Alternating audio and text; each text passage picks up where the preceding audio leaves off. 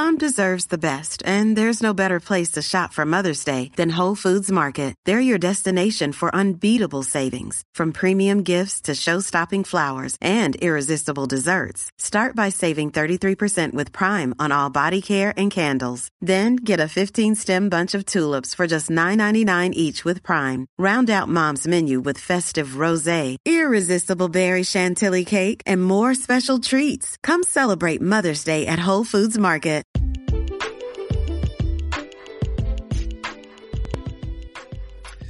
Hey friends, my name is Adam McRoberts, founder of Big Things Crewing, where we want you to do big things. Do you need a training plan? You need a coach? You need some motivation to get out and get on those big runs? Maybe you need some crew or pacers for an ultramarathon.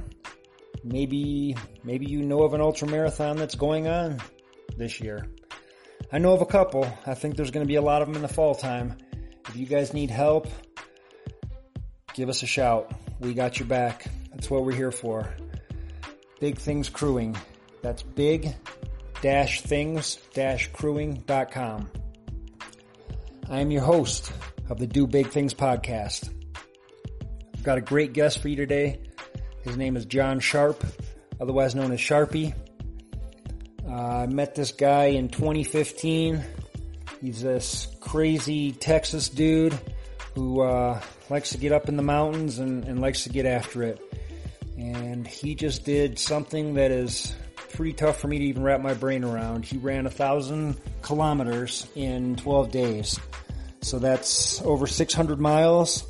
And it averages out to about 50 miles a day in 12 days. And it's pretty incredible. It's the great virtual race across Tennessee that he was a part of. And instead of taking a couple months to get this thing done, he just decided to go out and get after it and get it done in 12 days. And, you know, he ended up with second place, and it's quite an accomplishment. And John's an interesting guy, and he's got an interesting story as well. So I couldn't wait to talk to him, and I hope you guys dig our conversation. Without further ado, Mr. John Sharp, a.k.a. Sharpie.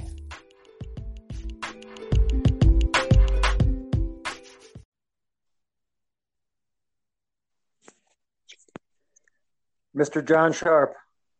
Hey, what's going on, Adam? How are you, man?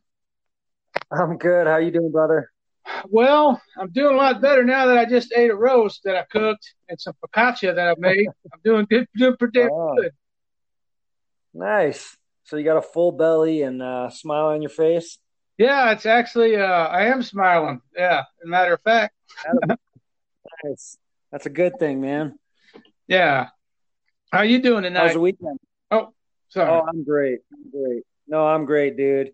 Yeah, no worries here, man. Living that good life in Boulder. It was pretty much sunny all weekend. I have a sunburn for the first time in a while, so I'm happy. Wow. That's great. We had I think we had a bunch of rain Friday night, Saturday morning, and okay. But I just mostly ran. And Saturday morning, I picked up my sauna from my buddy's house. And nice! I saw that picture, dude. Yeah, I got a 2-seater. Got a good deal on it. You know, it's a Rocky Mountain sauna. Like supposed to be like okay. Off the line, real nice stuff. Infrared, nice. And so I think he paid $3,500 for it new, and he sold it to me for $1,500 and helped me set it down. And so I did that Saturday, and then today I mostly ran and cooked a roast. So okay, yeah, awesome, man. But I did. I used to have a sauna back at my house in Wisconsin. I had to sell it before I moved out here to Colorado. That thing so much. There's benefits with red sauna, especially with this coronavirus crap that's going around. Uh-huh. It's just so beneficial. I'm jealous, man. I was just listening to the Joe Rogan podcast when I was out on a run. He was talking to Dr. Rhonda Patrick, and they were talking at pretty good length about the benefits of using a sauna and then getting out of it and jumping. Yeah, I'm not going to do any of that. I ain't that kind of crazy, you know. I think I'll pass on that business. That's cool. Yeah. I do a lot of crazy stuff, but I don't mess around like that, man. So, yeah, smart man. But well, so for anybody listening, I just wanted to give a disclaimer. So John and I talked Friday night, and we had a great conversation. We had an hour conversation, and then the podcast cut off, and then we had a 45-minute conversation. And then I went back and looked at everything, and the only thing that was really saved was the 45-minute conversation. So we're going to try and recreate that hour, sort of, and then I'm going to try and tag that 45-minute conversation to the end of this. And so we might repeat a couple things. It might sound a little weird. I don't know how it's going to turn out. But and just for the listeners, right. Adam, that all of that one way or 1 hour where you didn't have my audio, that's all my fault, man.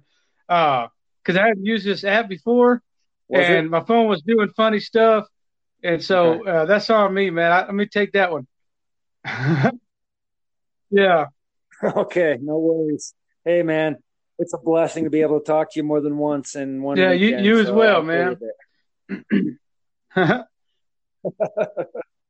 So yeah, you just finished running 1,000 kilometers, which averages to like an astonishing 50 miles a day or something like that. So the great virtual race across Tennessee. So yeah, man, break it down for us. Yeah, so hear about it. You know, it started May 1st. And I finished on the 12th around 6 p.m. And, you know, they had a lot of race directors had, you know, started putting together virtual races because a lot of them had, you know, swag already for stuff that got canceled because of COVID and, you know, trying to maintain some revenue streams and stuff like that.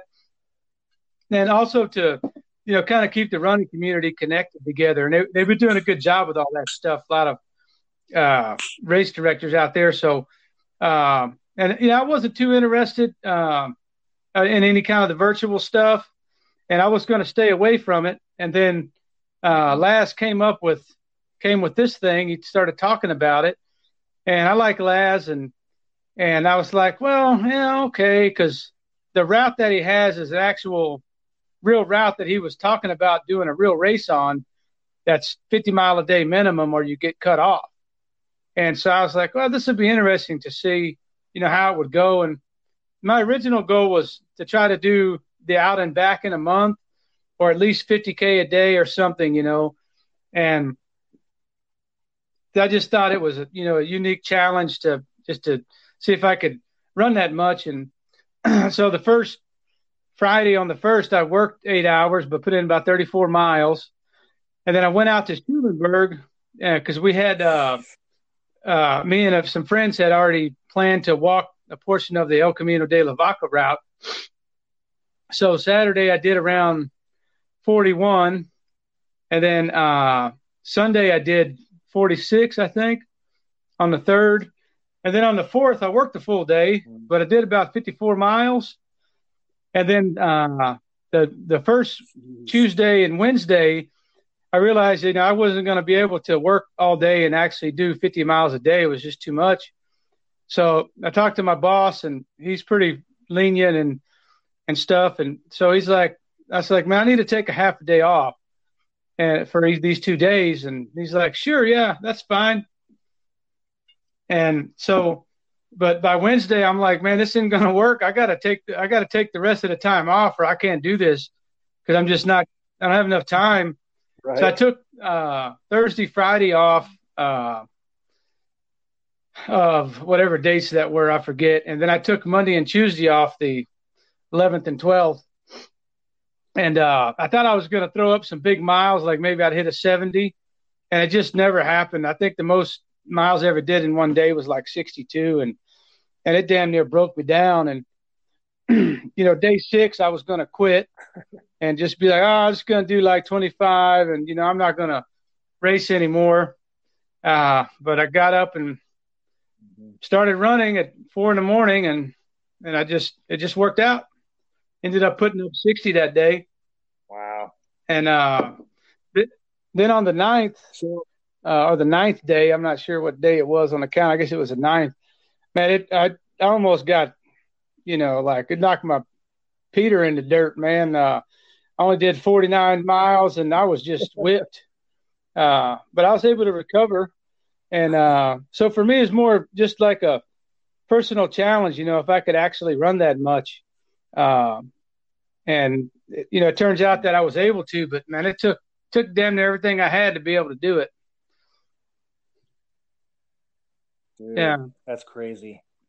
So if I understand it right now, you had a month to complete this. No, you got right? 4 months. It started May 1st and you have until August 31st to do 635 miles. So it's achievable for and you just decided to crank it all out. I kind of got, I was, pretty good in the standings after the first couple days. And some people went and knocked out some big miles, but I think I was still like the top 15 or something. And I was like, maybe I could do pretty good at this. And so then I just kind of started getting into it. And because back in April, I was trying to start 100 days of 50K a day. And it only lasted like 5 days. And I was like, man, this is bullshit. I can't do this.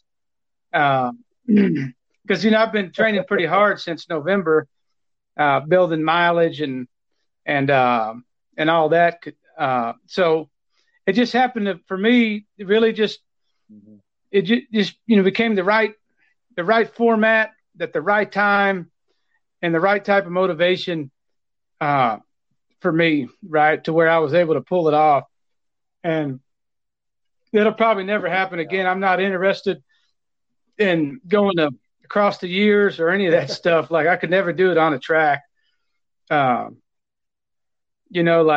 would be cool to, if I could, go to a 6-day and knock out 500, but I don't think mentally I could do it. I couldn't do it on a 1 mile course. It's just no way. So I probably never do anything like this again. Yeah. Well, hey, man, hats off to you. You absolutely crushed it and ended up with a second place. And that's no joke, man. I mean, 50 miles a day. I don't know what I mean. That's something else, man. So you were doing most of your running from the house, right? So I would, max. I kind of did it stupid initially. And I would get up and, I've always done my runs fasted in the morning. I mean, since I've been ultra running, really. So I'd go out and do like 20 miles, 25 miles fasted. And, by mile 20, I'm just, like no energy. And I'd be walking the last 5 and, barely maintaining 1250 pace or, 1230. And so, and then finally I was like, I got to start eating in the morning. Because once I did that, then I was just in the tank all day and you couldn't really get out of it. And then early on, I was that first full week.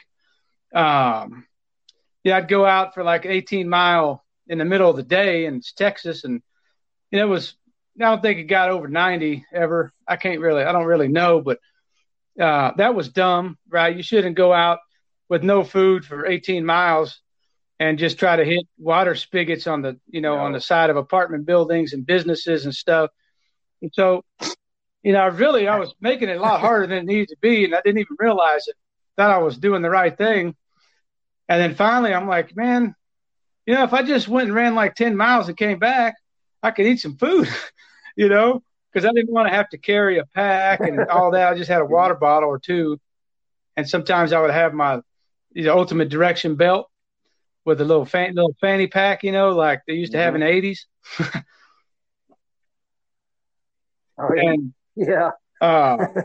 So finally I kind of got – what's that? Fanny packs back. Bringing the fanny packs back. I'm going to use that for Nolan's this year because you put a lot of food in there and, you don't have to take your pack off and stuff. So, and they've got the little pocket where you can have a pouch in the front and a pouch in the back. And, you could probably put about 15 payday bars in there And you'd never have to take your pack off to eat. There you go. You know? There you go. That's it. Yeah, and it keeps you moving and stuff. So I'm kind of, you know, like, hey, I need to do this. Because if you can't get to your food, then, like, you just won't eat, you know. So, yeah, that's cool. So anyway, later on in the week, I was like, well, let me do a little bit shorter runs and then come back and eat, take, you know, 15 minutes, 20 minutes, sit down, maybe elevate my feet a little bit. And so I started getting a little better, but, you know, I had so many miles, you know, that I had accumulated that, you know, that was the only thing that helped me maintain the mileage.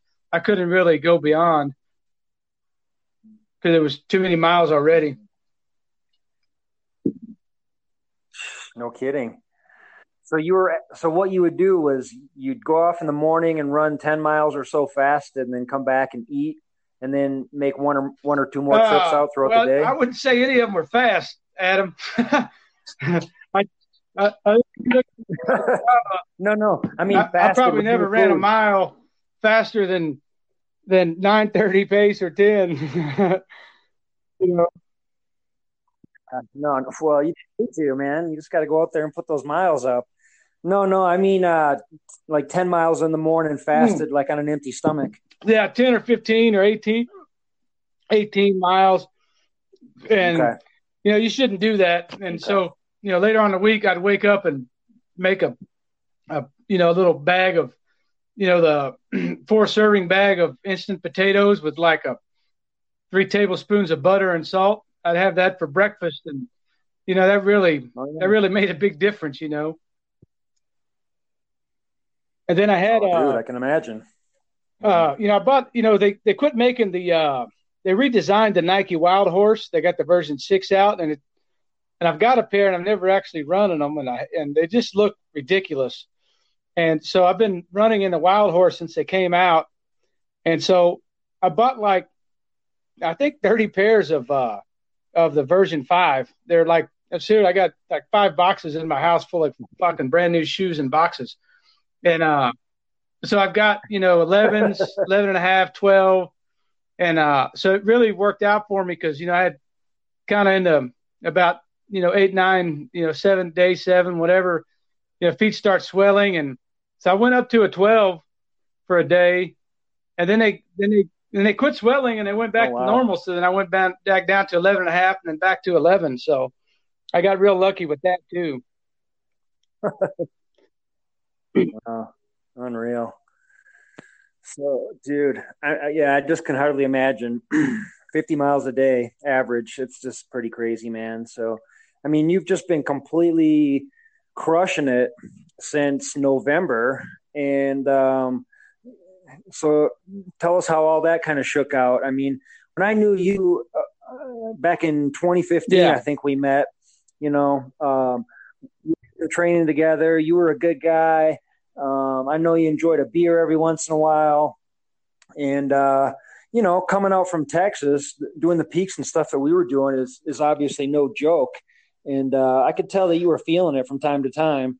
But I just feel like at this point in the year, you're just on fire and you're just in better shape than ever. So, how did it all start in November? I am probably in the best shape, and my only fear is, I mean, of getting hurt. But to answer your question, you know, back at the end of October last year, I was, you know, seeing a girl for almost 4 years, knew her for about 6, and so we ended up ending our relationship. And so it was pretty tough on me. And so, you know, I just started running because, you know, I didn't really have anything else to do. And it was pretty, you know, how would you say it, kind of distraught and that sort of thing. And so I just did the only thing I really know that would help was run, and started running a lot. And you know, I had been, you know, drinking quite a bit, you know, for shit my whole life. And so after about 2 months, I was like, you know, I might as well just go ahead and try to quit drinking. And after I talked with a buddy of mine, and he was kind of telling me his stories about how, because he had quit drinking for about 2 years now, and he had, you know, had gotten fired from his job and was in rehab, and, you know, a lot of things that were pretty bad, you know, that he went through because he was drinking so much. And I was like, well, you know, I haven't really, you know, had any kind of problems like that, but, you know, I'm not really happy with my life, and I'm not, you know, I don't have a lot of, you know, confidence and self-esteem. And, you know, I kind of felt like, you know, drinking was kind of getting in the way of my running, you know, for the last, you know, four or so years specifically. And I wasn't able to do, I was pulling off some good races, but, you know, I was struggling, and I just felt like, you know, this was kind of the right time to try to, you know, become a better person, you know? And so I figured quitting drinking is probably the first thing I needed to do. And then I started seeing a therapist lady about once a week since the beginning of the year for like an hour. And so that's been really good to kind of talk through a lot of stuff, like from when you're a kid all the way up to now, and try to unwrap all the stuff that that you've been covering up for the last 20 years because you drink a lot, you know, and so it's been pretty good, and it's been helping me stay on track. But yeah, kind of the first step was the breakup, and then the second step was quitting drinking, and then, you know, then you got to deal with all that stuff that you've been, like, say, you were covering up, and that hit pretty hard about February. Yeah. And I was, February is really, really tough month for me because I DNF'd the Franklin's 200, you know, I just quit. And so I had that weighing on me, and then, you know, all the, you know, like depression and, stuff that, you know, you've been trying to, you know, hide for so long. And so that's kind of how it all started. And that's kind of where I'm at now. You know, if I go back to late 2018, we had a voluntary separation package at our work where people could take and, you know, take a big lump payment and leave the company. And so a lot of people that I worked with for 10, 15, 20 years all left. And so, you know, I think I didn't realize it at the time, but, you know, most of 2019, I was pretty depressed because of that. I didn't really know much about it. I was reading this guy's book named Terrence Real, I think, called about male depression. And I was like, oh, shit. Yeah, I guess I was probably fucking depressed all of 19, you know, and then you got the different ways, that, you know, it manifests itself, either covert or overt depression. And you know, so, you know, my relationship was kind of on the rocks towards the middle of 19 anyway, because I was, you know, more irritable, which is kind of a, you know, what overt depression type symptom. And so but it's been good, like, you know, kind of getting all that unraveled and figured out what the fuck's going on. So, you know, I could get right and get, you know, my self-esteem built back up and my fitness and my running and, you know, just trying to be a better person where, you know, I get along better with other people and try to put people first a little more and, you know, not, you know, worry so much about, you know, if somebody's trying to take advantage of me or something like that, and always guarding against that, you know, and so it's been, you know, the last 7 months have been a like real big learning experience for me. And I'm kind of glad everything's shook out the way it did, you know, like I needed it. So. Yeah, dude. Yeah, man. I mean, so the name of this podcast, you know, is Do Big Things. And I'm all about doing big things. And it's not just physically, like going out and running 1,000 kilometers in 12 days. That's obviously a big thing. But, you know, getting in touch with our mental side and our emotional state and trying to get that in check. And if that means reaching out for help from a stranger, and that's what it takes to get your head right, then I'm all in support of it. And, you know, like I told you before, I quit drinking about 4 years ago myself. And, you know, for me, that was a huge step. It was a big thing. And, but that wasn't all that it took. You know, I quit drinking, but then my mind was still a mess. You know, I wasn't really getting any better. So, yeah, I had to go out and seek help. And I had to, you know, call up some strangers that have been through the same thing and ask them what they went through and what their experience was. And the whole thing, it's you know, it's a process. It doesn't happen overnight, but man, I commend you because it's huge. That's a life-changing thing. I mean, even if you only quit drinking for like a year, you know, I mean, you learned a lot about yourself in this year. So yeah, I had fantastic. Talked to four different, you know, men that, you know, I look up to and respect, and, you know, we're all in the same, you know, peer group. You know, we're all, you know, within plus or minus, you know, 5 years of age, and all four of them, you know, I talk with them and they're like, yeah, you know, you probably should, you know, kind of go find someone to talk to. And you know, cause they had disclosed to me that, you know, they did the same thing. And I was like, oh, wow. You know, and cause like mental health, you know, especially, you know, if you want to call it patriarchy or whatever they call male, whatever it's called. But, you know, we're not really raised to, you know, we're kind of socialized out of that stuff, you know, like we don't really like, it'll be fine. And you just kind of ignore it. So I was kind of like, oh, wow. Okay. Yeah. Maybe if these four guys went and talked to someone, maybe I should probably do it too. You know, maybe it'll work out for me. And I really just looked on the internet, and there was a lady, you know, just down the street had an office, and she deals a lot with soldiers and PTSD and a lot of, you know, kind of, you know, initial trauma, and then, you know, the coping strategies that, you know, you use when you're young to deal with the trauma, and then how it becomes, you know, negative later on in life. And so I was thinking like, I'll give it 90 days and see how it goes. And, you know, the first 4 or 5 sessions, I was like, man, this is bullshit. And, you know, I'm not sure if I'm going to come back, but I was like, you know, I went this far. Let me just keep showing up and see what happens.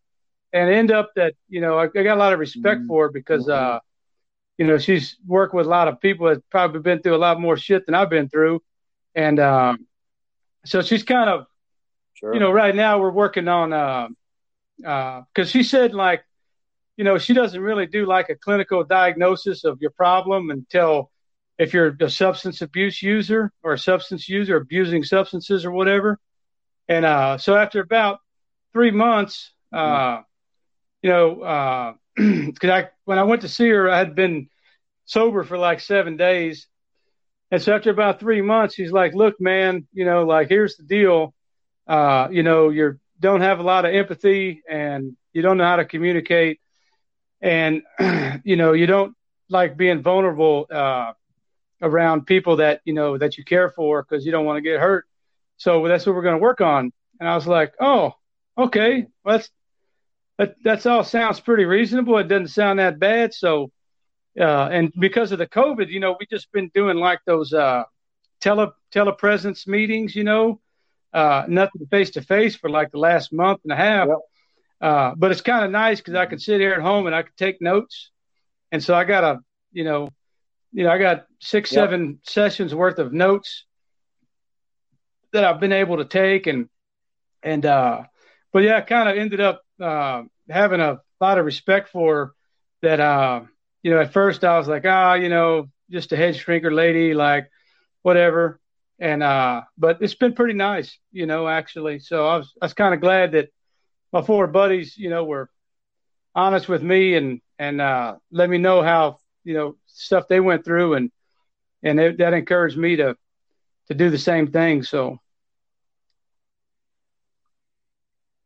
Hell yeah, dude.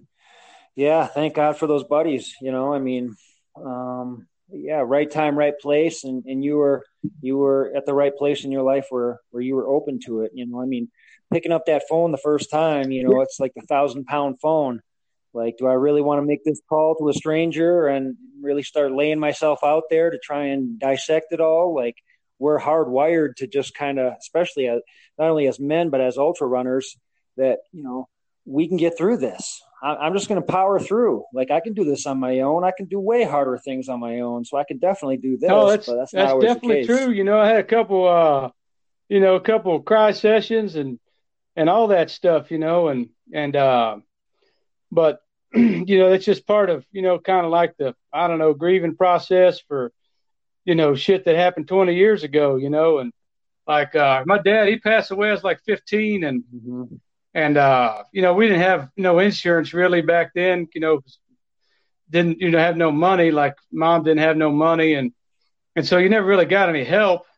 And, so, you know, that probably was, you know, just another problem that didn't get dealt with. And then, you know, all the problems that, you know, you have, you know, for the first 15 years before that comes down, you know, and so I kind of grew up in a country area and, you know, country folks, and, you know, you just got to be tough and, you know, go do what you got to do and stuff. That's kind of how they tell you, you know, to get over stuff, you know, like, yeah, just quit being a little bitch and go handle it. And, so you don't really get a lot of help. And, you know, like if you look at, you know, mental health has probably come a long way in the last 40 years from whenever they were, you know, our parents are, you know, 30 years old and, at 20 or whatever it was. And so, mm-hmm. and it doesn't have the stigma, I think, like it probably did 30, 40 years ago either. So, so it's a kind of a different world, you know, like, you know, it's not a do or die situation every day. Like, you know, I got a good job and, you know, I'm not struggling for anything. And, you know, I'm not having to worry about, you know, level one of the hierarchy of needs, right? I got all that met, you know, and so, you know, really, you know, most all of the, you know, the basic stuff is all taken care of and, for me. And so I don't have to go fight every day about if I'm going to get laid off or how I'm going to put food on the table, like a lot of people have to do, which is unfortunate. But, so I'm able to really focus on this, therapy stuff with the therapy lady and, you know, kind of get a pretty good benefit from it. So it's been pretty good. That's awesome. I know, man, you're 100% right. Like, the mental health and, the therapy and stuff like that is definitely come a long ways from like, yeah, our parents' generation. I mean, you think about it, you know, people who were going to therapy back then were, you know, people that were kind of crazy and pretty wigged out about, you know, whatever, PTSD and whatnot. And nowadays therapy is just like almost just one more tool in the big tool bag of, you know, trying to stay healthy. You know, you got to be mentally healthy as well as physically healthy. And, you know, you hear of all kinds of people that, you know, you think they're completely put together and you find out they're in therapy, you know? So it's just kind of another thing nowadays.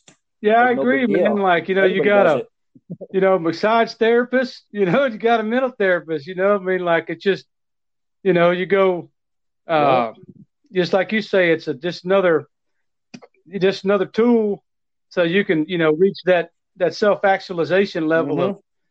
of and become the person that we all can become, you know. So which is the absolutely. So do you think that getting your mental health sort of under wraps and working on that has helped your fitness? Well, I think not drinking probably helped it the most, you know, because, you know, it's hard to get up in the morning with a hangover and go run 20 miles. You know what I mean? And I'll probably tell you that it was probably harder to, you know, last summer I walked from from Lausanne, Switzerland to Rome over about a 3-week period. And I was probably doing about 15 drinks a day, and I was doing about 28 miles average. And it was almost easier to run 50 miles a day than it was to walk 28 and have 16 drinks, you know? So. Yeah, I know. I'm sure you got some good stories out of it, though, right? Yeah, I met some real nice couple from Sweden one time, and we were talking about Cormac McCarthy, and he was a big fan, and we were talking about books, and because I don't know any Italian except for like Grouzy and a couple other ones, I think, Arrivederci, and just the real basic. But anyway, so it was nice to talk to somebody who knew English. Because there's not a lot of people out there like the Camino in Spain. I mean, the one in Spain, you'd meet 50 people a day, and there's probably, of those 21 days, there's probably 12 days, maybe 15, that I didn't talk to anyone that knew English, And so you get pretty, you get pretty lonely. But anyway, so we met up. So I just spent the whole day with them, and then met some lady from South Africa, so she knew English real good, and it was like the best day. And then we got done, and we went and had like tapas and drinks, as a like aperitifs or whatever, and then we went to dinner, and like borsi and grappa and beer, and just like. So I woke up next day, man. I was like, man, I'm in a bind, and but that was a real fun day that day. And I just sent him a postcard a couple weeks ago over to Sweden. And it was real funny because I was like, oh, y'all are from Sweden and y'all are ultra runners. And they're like, yeah. And I said, do y'all know the great Johan Steen? Right. And, he's like the Swedish 48-hour national record holder. And, he's won Big's Backyard a couple of times. And he's such a nice guy, too. And they're like, oh yeah, we know of him. I was like, well, one time at Barkley, he was cold, and I hugged him for like 30 minutes, And they're like, oh my God, So it was really fun, That's awesome. So that's awesome. But we had a pretty, it was. We made some good stories. Back. Then we, that's killer, dude. So late last year, early this year, you kind of got all that under wraps. And then what about your diet? Like no offense at all, but when I knew you back in 2015, you were definitely carrying around a couple extra pounds, and I was probably a couple extra pounds lighter than I wanted to be as well. But totally. Did you clean up your diet? I cleaned that up. Probably in October of last year, I was sitting somewhere between 185 and 190, and in 18, I got up to 205 in 18, and I even did a thing at the gym where they do the fat scan, and they scan you for body fat, and I was 200 pounds, and I got the report, I had a lot of body fat and all that stuff. And so what I did on the diet front was, I started eating less for one, and I quit drinking. So, I just, wiped off like 2,000 calories right off the bat. And then I kind of started doing like intermittent fasting and almost like a keto type diet. Where, so I was, having meal replacement, the Atkins meal replacement bars and shakes, peanut butter, MCT oil, no bread, no rice, no potatoes, some salads. And that was about it. That's what I've been eating for like the past 7 months.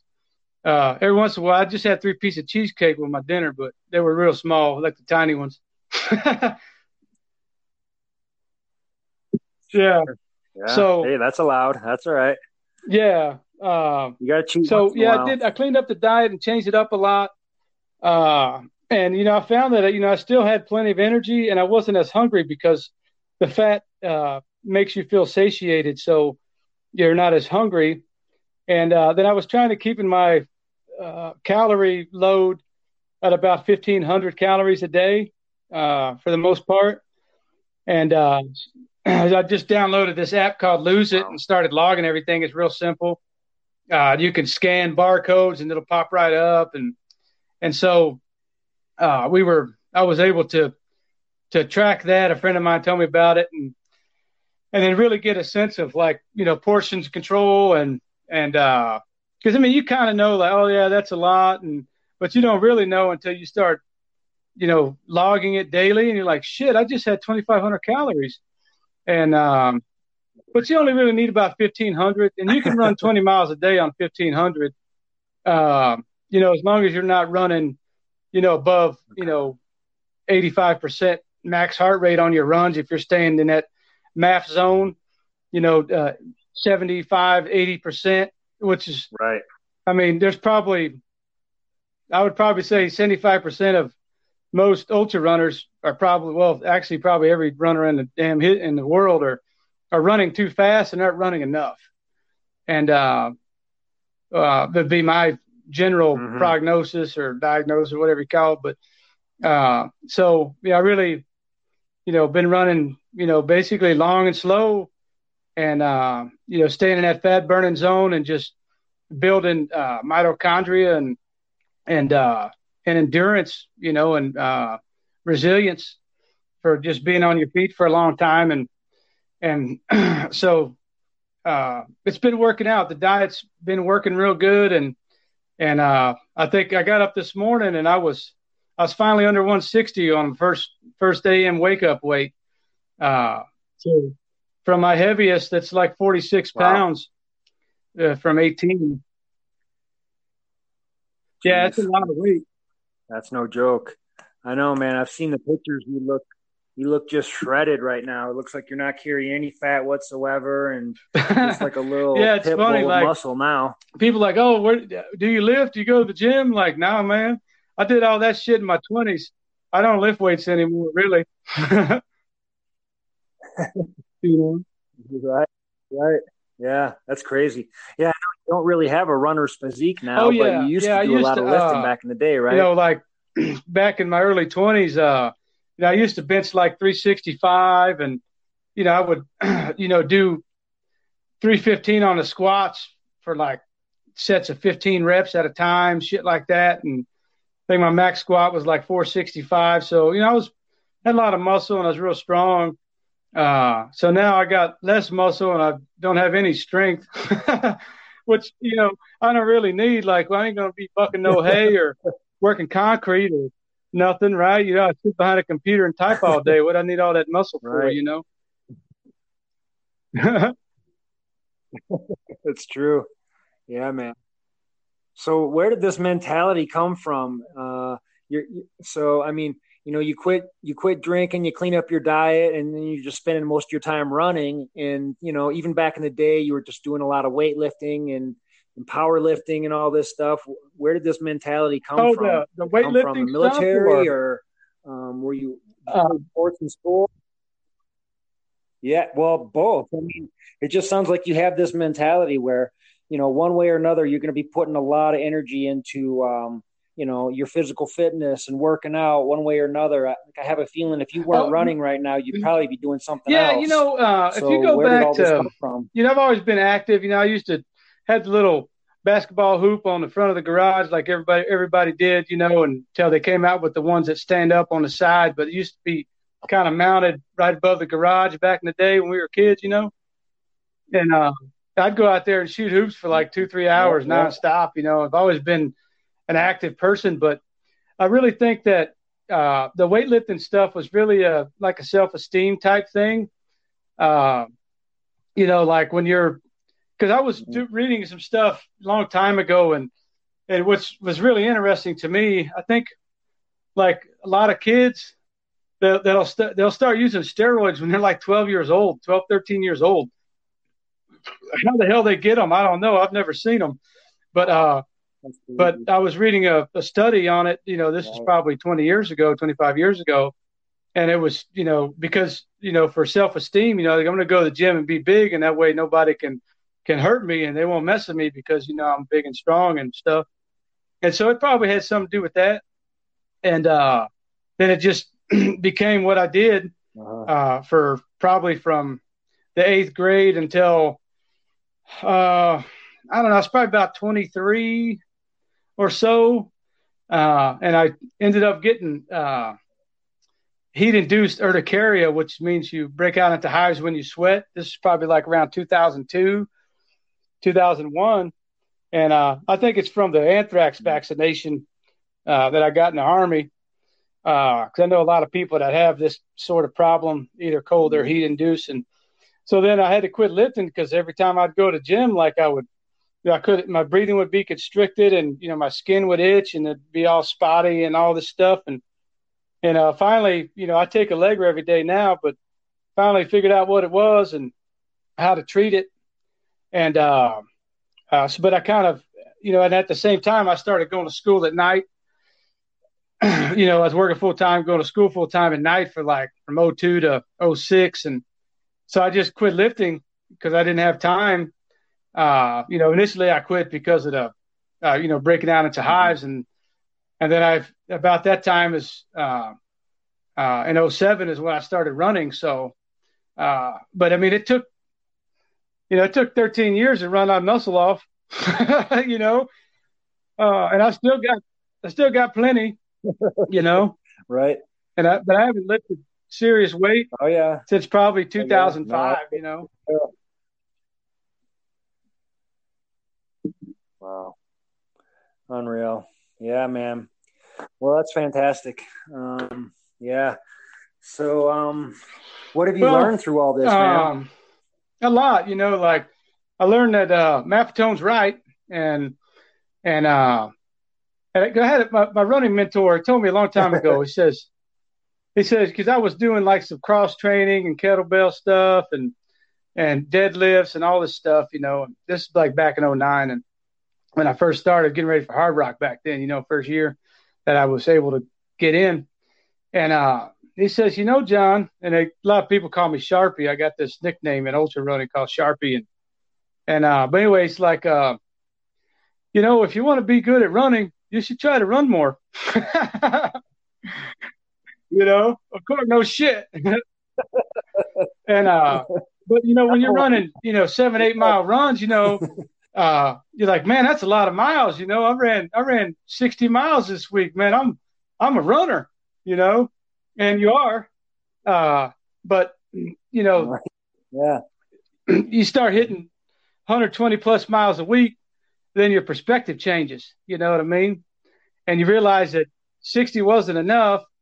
And, then I've read, you know, I used to do, run coaching for like mid-pack type ultra runner people, for a few years back in 15 and 16. So I had, you know, I read a bunch of books on, you know, run coaching and, you know, lore of running, Maffetone's book. You know, I got Coop's book and, Hal Higdon, all the people, you know, Galloway and everybody, and just kind of seeing how you're really supposed to do it. And, so, you know, basically, you know, I finally learned how to run without getting hurt. And so I've been real fortunate so far.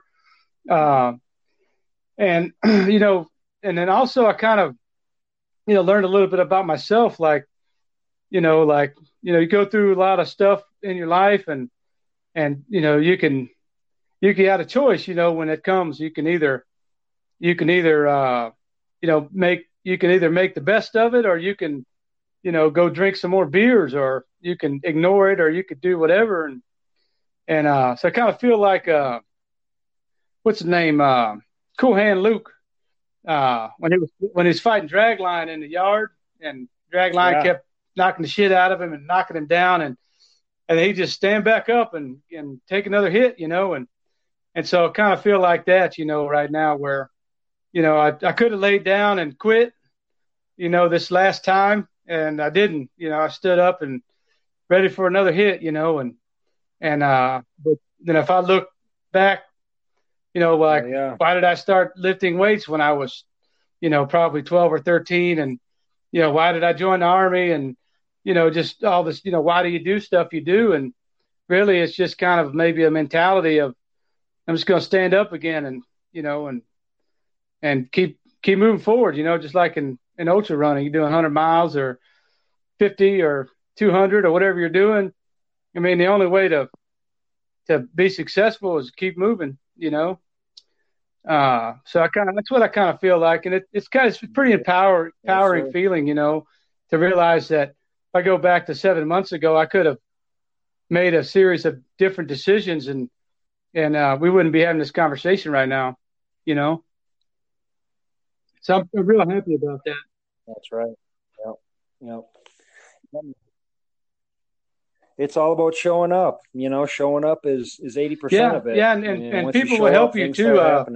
I was a friend of mine came by to run with me. And he brought his daughter. She's just got out of college and she's moving out to Washington.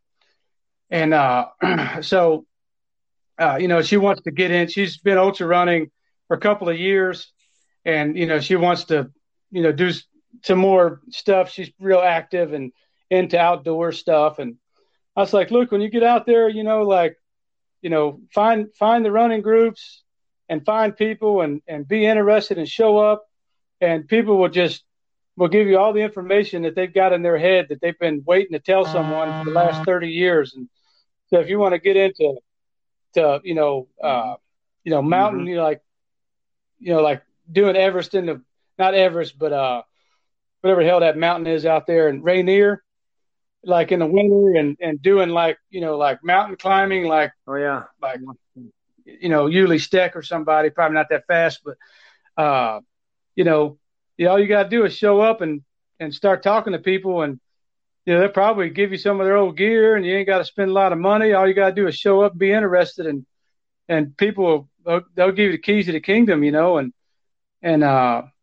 so I believe you, man, if you show up and you need help and you ask for it and you're willing to put in the work, then people bend over backwards to help you out. That's it. And so now, you know, couple decades later, you've managed to rack up like, you know, 40 some odd races in ultra sign up and probably just about as many or more, you know, personal adventures that aren't on there. It's, you know, like crazy, I don't really keep track. I think it's like maybe 65 results, but a lot of those are 25Ks and stuff like that. But if you count the you know, the days that I did, you know, more than a marathon on the Caminos, the one that I set up for been doing the last 4 years and the one in Spain and the one in Italy, you know, I probably got, you know, 150 days that I've done an ultra, you know, but I kind of quit, sure, you know, signing up for a race every month, you know, after the first 4 or 5 years, because, you know, it gets expensive. And I started tracking what I was spending on race entries and travel. And I was like, you know, this is just really costing a lot of money. And, you know, a lot of the local races I've done most all of them. And so I kind of just, you know, and I, you know, I learned a lot from everyone those first 4, 5, 6 years. And so I just kind of felt like I didn't need to do that anymore. And so, I mean, I could have 150 on there, I guess, but I just kind of quit signing up and doing them, you know? Right. Sure. Yeah. Well, you know, when you start out running ultras, you know, all that's kind of exciting too. You know, you're looking at your ultra sign up and you're feeling big about yourself. And then the more races you do, that just kind of goes away. It becomes less and less important. And, you know, it's all about the experience and getting out and meeting people, like the way I met you and Julian and Will and Jason Halliday and all those guys when we went out in 2015. I mean, you know, we spent some time in the woods together and you're out all night and, you know, you learn all kinds of stuff about each other and lo and behold, you got some friendships that aren't going away anytime soon. I was just, I am with Will this morning about getting a new ski set up so I could go to Japan and meet him out there next year. So yeah, I feel you, man. Like, you know, you just, you know, cause I think, you know, initially when you start, you have to do all those races and you have to, bonk, and you have to pay the money, and you got to volunteer, and you got to do all those things for 3 or 4 or 5 years to really build that confidence and that experience, so that, you know, we could show up at 2015 at the bottom of Chavanot at the cabin or whatever. I never saw that damn cabin, but that shitter stinks, you know. And but yes, you know, you can't just, you know, be a year or two into this stuff and then show up and be like, yeah, I'm gonna do Nolan's. I mean, maybe there's some people out there that could do it, but I wouldn't want to be in the mountains with them, you know. I mean, not that they couldn't do it. It's just I wouldn't want that burden of responsibility, because you can't really – there's nothing you can really do to help them out there, especially, in that kind of area, you know. So – but I think that, all that experience gives you the opportunity to where you can really grow your experiences, right? So, first, like, I did a 50K. It was real nice, Bandera 2008, and okay, I'm pretty cool. And, I did an ultra and but that's a long way from like, oh yeah, we're going to go over and we're not going to get any aid until we come down off of Princeton, and it's going to be 12, 15 hours. And so you got to have, enough water, food, and like, how much do you take and what do you take and how's your body going to respond? You got to learn all that stuff first, but then your opportunity window is a lot larger once you learn all those things and do those hundreds where you suffer and really get some experience built up. Then you really can the opportunities that of things that you can do really broaden out, and if you choose that, right? A lot of people, I'll run my 50Ks and then that's it. I'm doing one every couple of months and that's good for me. And, that's fine. But, for me, there's gotta be like a reason, right? Like, why am I going through this? Like, what is it going to lead me to? And, what experience am I going to gain? And how can I apply that in the future for something even more awesome, and like we did Euphoria this summer, yeah, sure. And, it probably took 11 years of experience to be able to pull that off for me, because, I wasn't even really good shape last, I was probably 195 pounds at Euphoria and, we were able to pull it off, but, it took a lot of, pre-planning and really thinking about what's going on and how to do it. But, really gave me a chance to put all that 11, 12 years of experience to use, and it really culminated into a finish. And as other than probably like, it's probably even more badass than finishing Hard Rock. I'm just gonna be honest. They probably get some haters, but Hard Rock was awesome. The 3 finishes that I got, and the 2 DNFs, they were awesome too. But but no, it was a level above and beyond. Hard Rock, but without Hard Rock, as a stepping stone, like there's no way. And it was just majestic. It was beautiful and it was tough, and you had your drop. You could access your drop bag 4 times in 106 hours. Like, it's crazy. But it was, now I feel real confident. Like, hey man, I can do something now in the mountains. Like I'm, but I don't want to get too sure of myself or too confident and not. And forget all the lessons, That's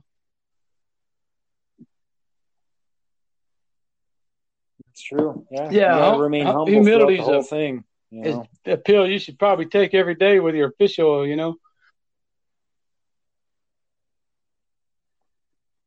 That's the ultimate lesson right there, And we get a good dose of it served up. Like yeah, good little bit of humble pie. Sometimes it's the most unexpected moments.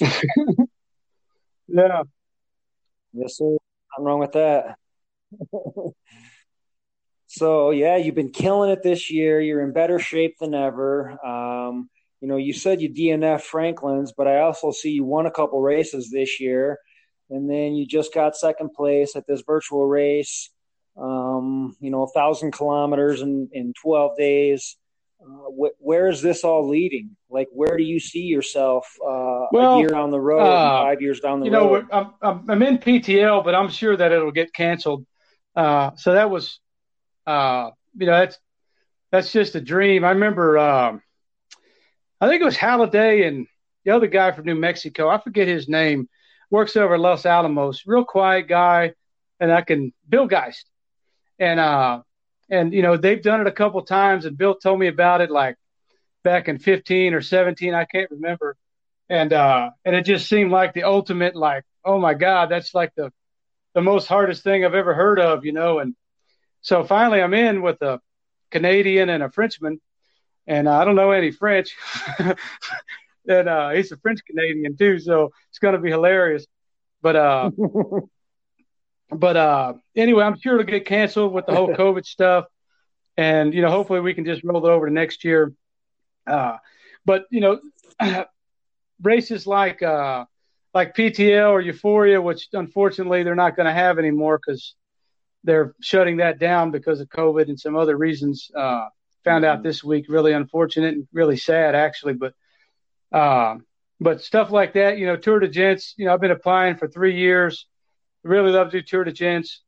I want to run Spartathlon, which ain't got nothing to do with the mountains, but it's got a lot to do with running.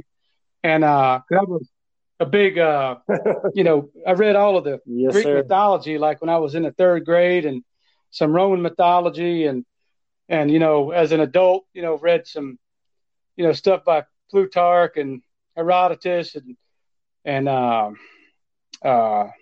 I don't know, Iliad, Odyssey, all that stuff. And so it's just, I mean, it would just be the greatest. And I've been wanting to do this ever since I started, when I heard about that it existed, you know, even back in 2008.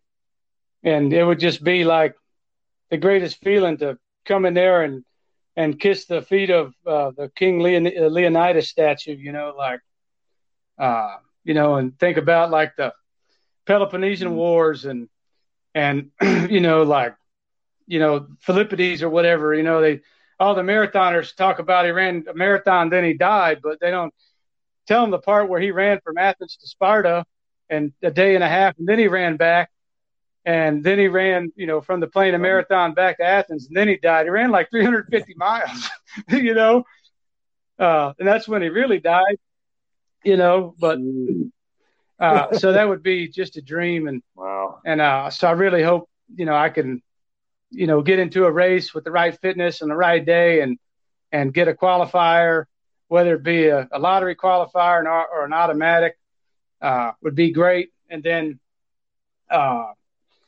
know, Nolan's, you know, I've been dreaming about that since 15. I think Will had messaged me because I think we met maybe in 12 at Hard Rock, or maybe it's 14. I can't remember.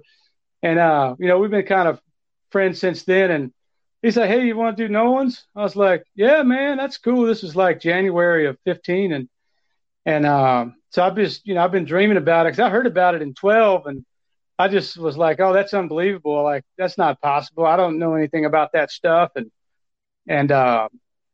so, you know, that's still a dream, and you know, maybe this year be my year, I don't know. So I'm coming out next month, I think the 12th through the 21st, do some scouting. There's some parts of Harvard I want to look at, and a couple other places.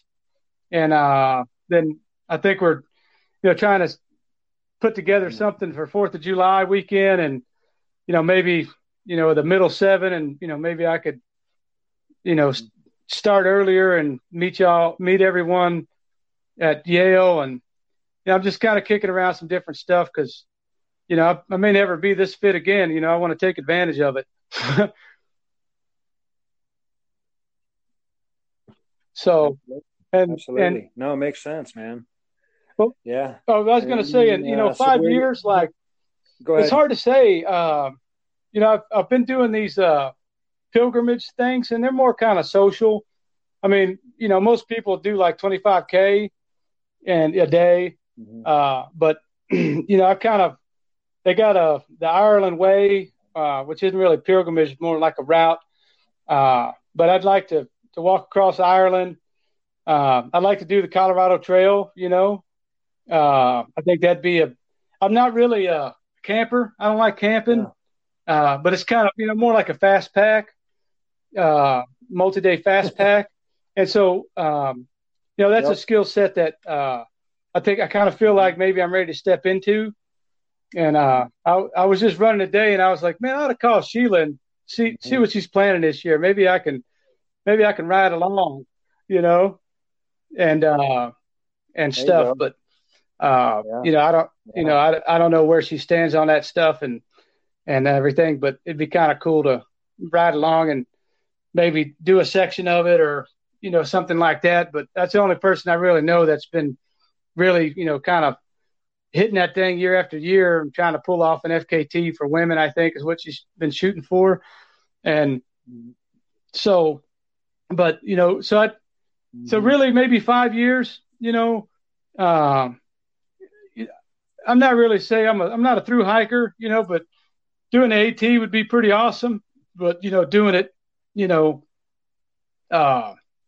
ultra way, you know, like big miles, all that, you know, probably not going to beat String Bean or Jurek's record or whoever's got it now. I mean, I'm not that kind of caliber, but even if it was only, you know, 3 weeks at a time and doing it in sections, but to kind of maybe expand my skills with a little bit more type fast packing and, you know, like maybe like that peak down in South America, Aconcagua or whatever, you know, it seems, you know, like it isn't like doing Everest or Denali or something, but kind of, you know, hitting some of the big seven, you know, the big peaks. And, you know, but really for travel, you know, like where's an interesting place I haven't been to? And let's go do it. They've got a trail across Bulgaria called the Comemene Trail. And I know a couple of people over there, buddies, wives, families, all from there. And so I think it's like 500 miles. And that would be real interesting to maybe go to Bulgaria and you know, do like a fast pack on the Comemene Trail. But I think, you know, maybe the Colorado Trail would be something a little bit more accessible where I could learn, you know, how that all works and build experience and confidence.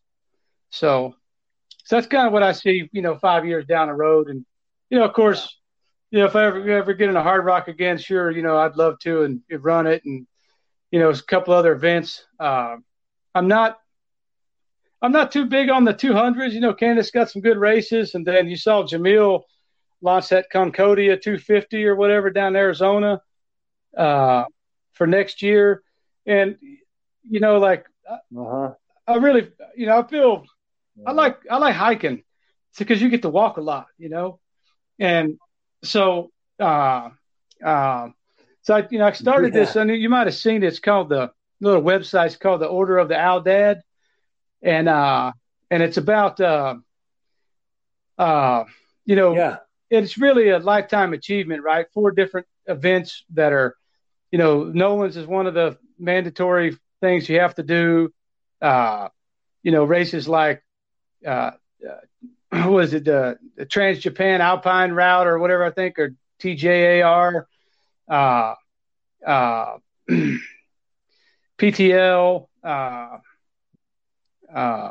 Euphoria, but it's not going to happen anymore. And the one in Italy, Tour de Gents. So, so the idea is that, you know, the beginner event to try to become a member of the Order of the Aoudad is a 100-miler with 30,000 vertical plus, right? And, okay. So like Hard Rock, cool. Yeah, it doesn't have to be, you know, high altitude, races, but it's just got to have a lot of climbing. And those are kind of that's the entry level type event that just to even start becoming a member, right? And they get you started. And but really it's focusing on, you know, lots of vert. As opposed to raw mileage. Because, you know, if you want to go run 250 miles, you can get on track and run 250 miles in the 6th day, and you ran 250 miles, like, it's not a big deal. And most of those 200s, well, I think when I went and looked at them all, they're all sitting around 40,000 vertical over 200. And, you know, that's challenging, and, you know, and it's 200 miles, so it's not easy. But, you know, I really wanted something that really, you know, set a difference between, you know, a long race with some climbing to a race that has a shit ton of climbing. Because you may not know this, but there's 100K that has 36,000 vertical. Mm-hmm. Right. So it's a freaking 100K. Right. It's called, oh, wow. It's on the website. Not marathon.com. It's called something. I have to go pull it up, but that's 100K with like 35. That's got more vertical than Hard Rock is 100K, you know? No. And that's, you know, I like that stuff. There's I like hiking and there. And, you know, cause I think it suits me better, you know, cause I still have pretty big legs and they're pretty strong. And so, you know, I like to hike, and I'm not a mountain climber or I'm not a fast runner. And so that's kind of that sweet spot for me. And so I put that together, and I ain't checked the email in like 6 months, but I don't know if anybody's ever come across it. I haven't really been promoting it too much, but I just felt like it was a personal challenge for me to do 4 of those type of events. And so I was like, you know, let's put it out there, and just one more thing that people can, you know, kind of like aspire to, like if they're beginners, or, you know, they've only got a few years experience, or, you know, there's some people that are probably already qualified to be a member, you know. It's called, sure. Let me, and what was the name of your website again? Sure that website you're talking about? Cause I got this habit of putting stuff together, and then it's like, okay, it's done. Then I don't go look at it anymore. So, I think it's, let me see. Oh, get over here.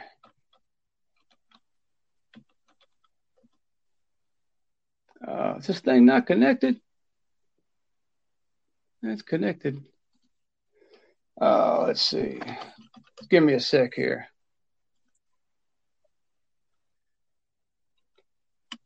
Yeah, that's right. I know you sent it to me too. I'm going to take a look here, see if I can find it. Let's see.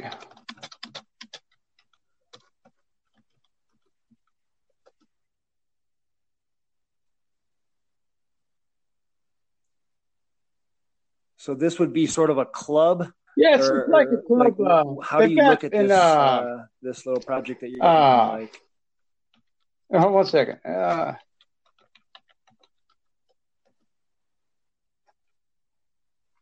Well, shit, I can't even find my own website. Anyway. Oh, here we go. Yeah, it's aoudad.org. So aoudad.org. Yep, you got it. And is the name of the website. Okay. And so it starts by getting some sort of a race under your belt that has, what'd you say, 30 or 32,000 vertical feet? Hard Rock, Cruel Jewel, Uray, 10 Away 100, UTMB, Peak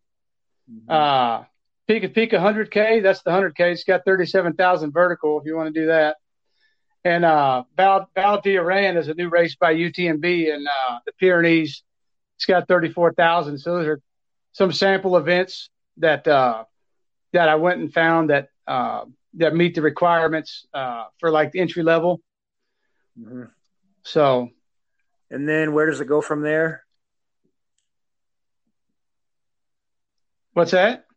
And then where does it go from there? Once you cut out races. Oh, sorry, man. Yeah. So you do one of those, and then you'd have to do like a standard aid marked course like Tour de Gents or Swiss Peaks. Okay. Right. It's 200 miles, 78,000 vertical. And then the other type of event would be a self-aid GPS event like Tour de Glacier, PTL, Euphoria, or Trans-Japan Alpine races. Got it. You know, you get like 4 drop bags, and it's all GPS navigation. There's no marking. Mm-hmm. And then you have to do Nolan's, because the Tour de Gents and Swiss Peaks and PTL and all that stuff Like, we don't have races like that in the States, right? We've got Bigfoot and Tahoe and stuff like that, but races with that kind of vertical that are self-aid GPS, like, we don't have them. Yeah. If we do, I don't know about them. Right. And so the reason that Nolan's is a requirement is because it's super high altitude. Mm-hmm. And so that way the Europeans have to come here. Okay, gotcha. Right, because if you're a European, you could just stay in Europe and go out in your backyard and do all this stuff, you know, right? Yep. But like the Brazil 135, you know, it doesn't count. It's too much support, right? It's got 30,000 vertical, but it's too much support. Okay, you know. Yep. So it's about self-sufficiency and vertical, right? That's kind of really what it's anchored around. Mm-hmm. And then there's, you know, like if you finish Barkley, yeah, okay, that's one of your events. It's fine, right? Yep. Or if you do the Chartreuse Timorium in France, which is the Barkley copycat that the guy from whatever that French guy is, I forget his name right now, put together. That's, you know, it's a Barkley-esque event. Okay. If you do something like that, then, you know, that counts as one of your events. And I kind of got the rules up there and stuff. And wow. It sounds like an elite. So, I mean, those man. Oh, yeah. I mean, just totally elite. I mean, but it's really kind of, you know, something for most of us, even me, and, you know, yourself. I mean, I came up with it and I'm not a member, you know? Sure. Yeah. You know, I still got to do Nolan's and PTL before I could call myself a member, you know, and but, you know, it's just really just something to aspire to and to, you know, hey, I think I can do that. Like, I finally done enough stuff. Like, I feel confident. Like, I think this is, you know, something that's, you know, really meaningful. And, you know, because being in the, you know, being a member or whatever, you don't really get anything. You get like a poster or some crap, whatever I put on there. Right. But it's all the things that you learn and all the people that you're going to meet and all the places that you're going to have to go. And that's going to mold you into that new person that you're going to be when it's done. For sure. Right. And that's the real purpose, you know? Yeah, if anybody ends up in that club, you know, it's not going to just be some random asshole. It's going to be someone who knows an awful lot about themselves. It's really, really dug deep and spent a lot of time in the mountains and a lot of time with themselves. So it's going to be a pretty special person for sure. Yeah, that's kind of why I put it together. And the idea was like, oh, you got to do them all in one year and all this stuff initially. But then I ran it past a lot of people. You know, I won't name any names, but I sent this stuff out to probably 20 or 30 different people. Like, what are your thoughts? What do you think? And they're like, you know, like, it should be a lifetime achievement. If you do them in a lifetime, then, you know, you're good, you know? And I was like, you know, I guess you're right. Definitely. Yeah. You couldn't even string four of those together just because you couldn't get into the events, you know? Right. And, so, but I mean, if they ever did the Trans-Pyrenees crossing again, that guy, I guess he got in some lawsuit trouble, and we were supposed to do that in 2018, but they canceled it. But if you did something like that, well, yeah, you know, that kind of subs out, you know, something that's easier, of course, right? Mm-hmm. Wow. So pretty good for a Texas boy, man. All these mountain aspirations and you're just living in Texas. I think that's pretty fantastic. Yeah. That's one of the reasons it's an Aoudad because, yeah, cause I guess they're really from like the North Africa or something. These Aoudad sheeps or goats or whatever. Yeah. But they imported a bunch of them and stuck them out in West Texas. So the mountains in Texas are full of these damn things. Oh, really? And out at Guadalupe Mountains National Park and stuff. Okay. We were hiking out there once, and we come across a herd of them, probably about 30, 40 of them. And you just see them like they just like jumped off the side of the mountain and were gone. I was like, where the hell did they go? Wow. So I started going down the mountain like, shit, if they could do it, I could do it. And I was like, all right, that's far enough. I mean, it wasn't like, you know, down to a sheer face or anything like that, but, you know, they just kind of disappeared. And I'm like, wow. So, but that's why it's an Aoudad. Okay, got it. Right. Pretty majestic creatures. Yeah, and I'll probably get my hand slapped because, you know, I didn't get permission to use any of these photos. I just took them off the internet, but whatever. I'm not making any money here. No. You know? Okay. That's cool, man. Well, listen, man, it's been fantastic talking with you. Where can folks find you? Well, you know, I'm on Facebook and Instagram. I'm on Strava. And I think almost all my social media is John T. Sharp. Okay. And it's the same thing at Gmail, John T. Sharp at Gmail. And, you know, I'm pretty much open book type guy. And that sort of thing. So, you know, anybody wants to reach out for something, I don't know what they reach out for, but they did. Hey, like, hit me up, yeah, and just give him a follow. And, he's a fun guy to follow, and he might post some remarks to try and get you fired up at one point or another, right? I quit doing all that stuff, man. I quit posting political stuff.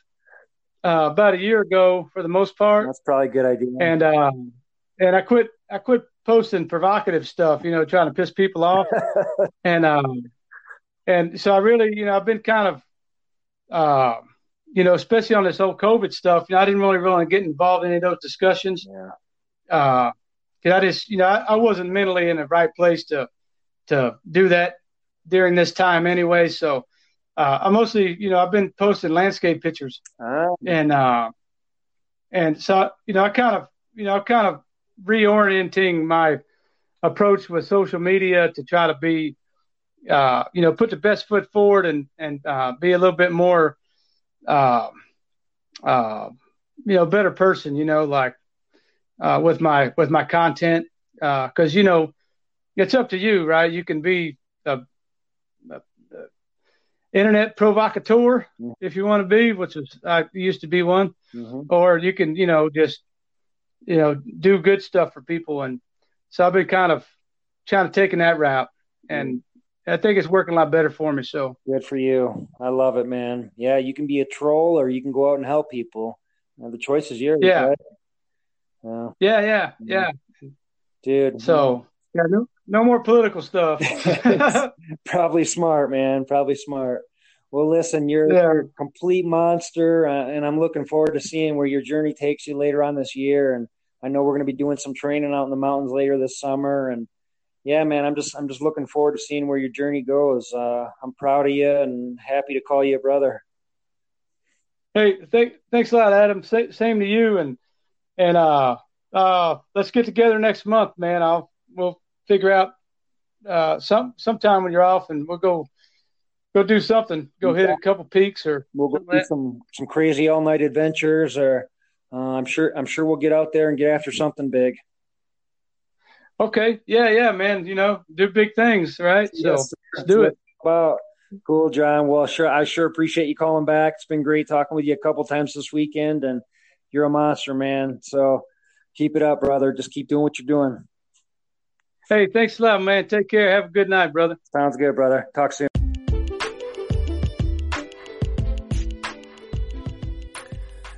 Okay, just a heads up. John and I had some problems recording, and we recorded a good hour that we lost, and then we came back and tried to recreate it a little bit, and that's what you just listened to. And then the next segment of our conversation, we actually had on the 15th of May. Today is the 17th, I believe. Yes. So, this segment was actually recorded previously, and I just wanted to tie it together because, John and I always have a good conversation, and he's always got some good things to say. So this is part 2 of our conversation.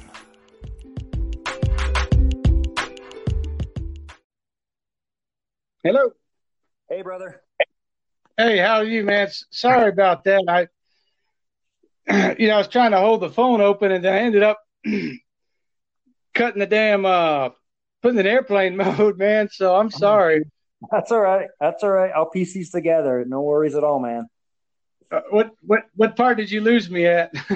Shoot, man, I barely even know where we were. You were asking me about, you know, what's holding me back from coming to Colorado, and I was just kind of going through that. Yeah. The plan for that job, right? Yeah. So I wasn't able to, move from my job, up until the beginning of 19, and but it was a new position, and pretty scary, and that's probably one of the things that led to a breakup, with the ex and stuff, and but I'm, I feel a lot more confident in the job, and so I'm thinking about coming up next year, maybe April, try to get a year's worth of sobriety under my belt before I make any big changes. They say that's something you're supposed to do. Yep. And then maybe April, that way I can get a full summer and a full winter season. And because I really want to do some skimo type stuff. And hopefully I can lean on Will and Julian a little bit to help me with some of that stuff, For sure. Have you done much skimo? No, not really skimo, just doing skinning uphill. Will took me out a few years back and taught me how to do it, cause he's ski guides and stuff. And so he's kind of like an expert. Yep. And last December of 2018, I bought all my gear, over at Powder 7. And but then I ended up losing a ski. And so when you lose a ski, you lose your binding too. So, I got to go down another $1,000 for some black crows, and so I can get back out there. But I'll probably come up in December and stay with Will for a couple weeks and get re-outfitted and get some training. And I may end up meeting him over in Japan for a week or 10 days next year too. I don't know. And but yeah, I'm thinking maybe next April, come up through the Springs and find a place and spend a year up there and then see how it goes. And, if it's something I'm comfortable with, then, maybe making that move, For sure. Yeah. I always wondered why you stayed in Texas, just because, I know you have a love for the mountains, and with the Nolan's attempts, especially, man, I mean, that's gotta be rough. I remember, you coming up and camping a couple nights before, and, attempting something like that when you're not fully acclimated is not an easy project. No, that year in 2015, was it 2015 that we were together? I think 2015. So, yeah. I got a hypoxico machine here at the house, okay. And I spent 8 hours a day on that thing for a month before I came up for that Nolan's attempt. Okay. Do you feel like it helped? Oh, yeah, it helped a ton. I remember going up Chavanel, and I was like, wow, this is easy, Nice. Because I would do basically intermittent training during the day while I was working for 4 hours, in 30-minute blocks of time. And I would take my O2 saturation down to 75. I'd be looking at the screen cross-eyed. It was crazy. And I've also read some research where that doesn't really work, and it has to be X amount of hours and blah, blah, blah. So, there's a lot of science on it, and some people agree and some people don't. And that's what I did that year, that month of August of 2015, before I came up with, I was on a hypoxico machine 8 hours a day and stuff. So, but it did make a difference. Yeah. So are you doing any sort of cross training to keep up with this massive run load that you're doing now, or where are you at? Is it just pretty much running? No, just running. So I was doing a little bit earlier in the year, the last 2 weeks I haven't done any, but mostly any cross training I would do would be some stretching and ab wheel and kettlebell swings and some push-ups. That's about it. Cause the kettlebell swing really works the posterior chain, and which is the most important thing that you need to work. Cause that's probably between the core and the posterior chain. that's every, you know, runner's Achilles heel, even if they're fit, you know.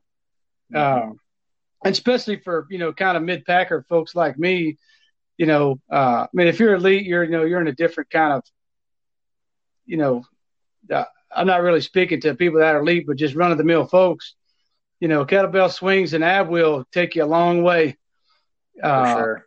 And, you know, really cuts down because there's so many things that you could do. You could do planks and you could do this and that and all these things. And but, you know, really the two things that are probably the most key are if you can get by with those two and you can get a long way with them. So because I just want to run. I don't want to lift anymore. I did that stuff in my teens, in my early 20s. And now it's just kind of depressing. You know, I used to bench like 365 and now I probably couldn't even do 205, you know? I hear you, man. So I'm curious, like, so you gave up drinking and you gave up your shitty food and now you're on to running like more than ever. Does anyone ever say that that's like a transfer of addictions for you, or how do you feel about that? Well, you know, I haven't heard that yet. And, you know, I've been talking with a therapist once a week for an hour since January, and mostly you know, because, you know, if you've been drinking for 20 years, you probably are drinking for problems that started before 20 years ago. Right. Absolutely. Yep. And so I've been working with talking with a lady, you know, once a week, and I had, you know, three or four or five, you know, men that I respect that I talked to about it. And they said, man, yeah, you know, I went and I've talked with a therapist for some time, blah, blah. And, you know, you should give it a shot. And so I went and found one, and turned out to be a pretty good lady actually. But anyway, so she hasn't, you know, I told her about what I was doing and all that. And she hasn't really mentioned that yet, but I haven't asked her directly either. Sure. So, but yeah, I mean, you could say it's a transfer of addiction, you know, but if I didn't run tomorrow and I just sat here and read books all day, it wouldn't bother me a bit, you know? I was actually reading a really good book on Al Howey, was a really interesting character. And then, you know, earlier in the year, I was reading a bunch of books on, you know, different, therapy problems and, some self-help type books, and I read so damn many of them. Like they all say the same damn thing. So sure, once you read enough of them, and so I just kind of got tired of reading those.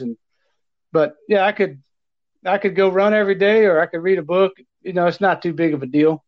You know, so yeah. I'm not really sure, you know, to answer your question, if it's a transfer of addiction or not, because if I wasn't doing that,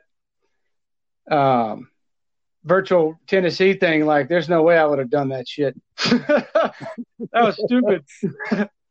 It was pretty stupid. Yeah. Well, the only reason I ask is because nobody's really ever mentioned anything like that to me, but I've heard people bring it up before. You know, you quit one addiction and then you just take up another one, and running can be a bad addiction. But I always felt like it's more of a, even if it is an addiction, it's more of a positive addiction. You're building your body up. You're building your emotional state up. You're getting stronger rather than sitting on a couch and drinking. So, I mean, how could it be a negative anyways? Yeah. You know, Ted Corbett's got a quote, and it's something like, you know, every time you put on your shoes and you go for a run, you come back and you feel like you're a better person. And it's something like that. You have to go look it up. To get the exact quote. And he's like he's one of my, I don't know, how would you say it? Like a hero, running heroes, like him and Emil Zatopek, right? Because they're not around anymore.